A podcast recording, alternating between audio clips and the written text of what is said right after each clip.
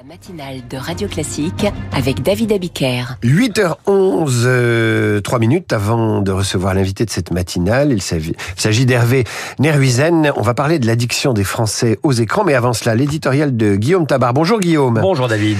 L'Assemblée a examiné hier le projet d'inscription de l'avortement dans la Constitution. Le vote aura lieu mardi prochain euh, et devrait être euh, largement favorable. Mais le Sénat risque-t-il de bloquer cette reconnaissance constitutionnelle? Écoutez, la famille de la loi est quelque chose de subtil et il est abusif d'opposer une assemblée de bons progressistes à une assemblée de méchants réactionnaires, comme on l'insinue.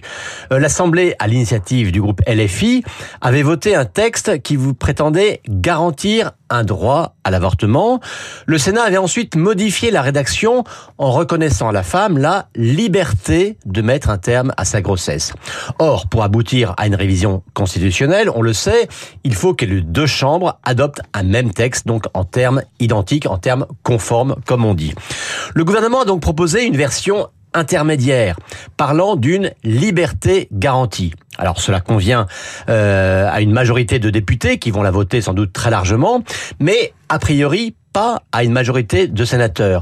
Mais pourquoi serait-ce à eux de s'aligner Après tout, s'ils veulent leur inscription dans la Constitution, eh bien les députés peuvent tout aussi bien, eux, se rallier à la version du Sénat. Alors sur le fond, l'inscription dans la Constitution garantirait-elle mieux le droit à l'avortement bah, D'abord non, car il y a déjà une jurisprudence du Conseil constitutionnel en la matière.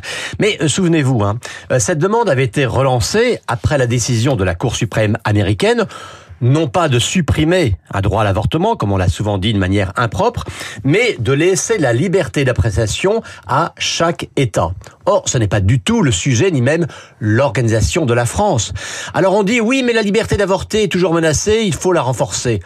Menacée, mais prenez toutes les révisions législatives depuis 50, depuis 50 ans. Toutes, absolument toutes.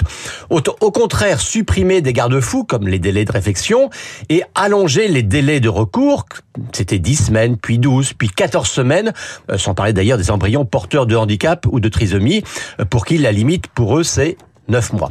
Menacé, mais vous noterez qu'il n'y a aucune formation politique qui prône un retour à la loi Veil, ni même une remise en cause de ces dernières évolutions. Pas menacée aujourd'hui peut-être, mais une inscription dans la Constitution n'empêche-t-elle euh, pas des remises en cause à l'avenir Écoutez, ça c'est le dernier épouvantail qui est agité.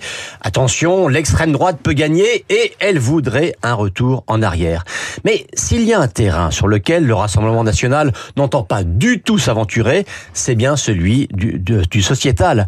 D'ailleurs, regardez le vote de l'année dernière. Un petit tiers seulement des députés RN ont voté contre la PPL de Mathilde Panot, donc d'une PPL LFI. Et Marine Le Pen elle-même l'a voté. Et quant à la droite, hein, elle a tellement peur d'être qualifiée de conservatrice qu'elle n'ose pas s'y opposer. Là encore, regardez les votes.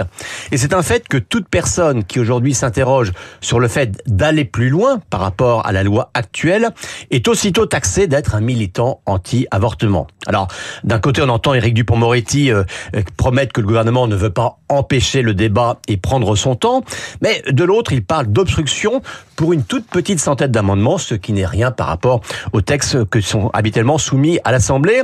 Et finalement, pour réviser la Constitution, eh bien, un vrai débat de fond, sans qu'aucune opinion soit interdite, n'aurait pourtant rien d'indigne. Merci Guillaume, éditorial à retrouver sur le Figaro.fr en vidéo et sur l'appli Radio Classique. Bref, sur tous les écrans dont il nous est difficile de nous passer. Et justement, le président de la République la semaine dernière estimait qu'il fallait réguler l'usage des écrans, notamment chez les plus jeunes. L'invité de la matinale estime, lui, que c'est un sujet de santé publique qui concerne largement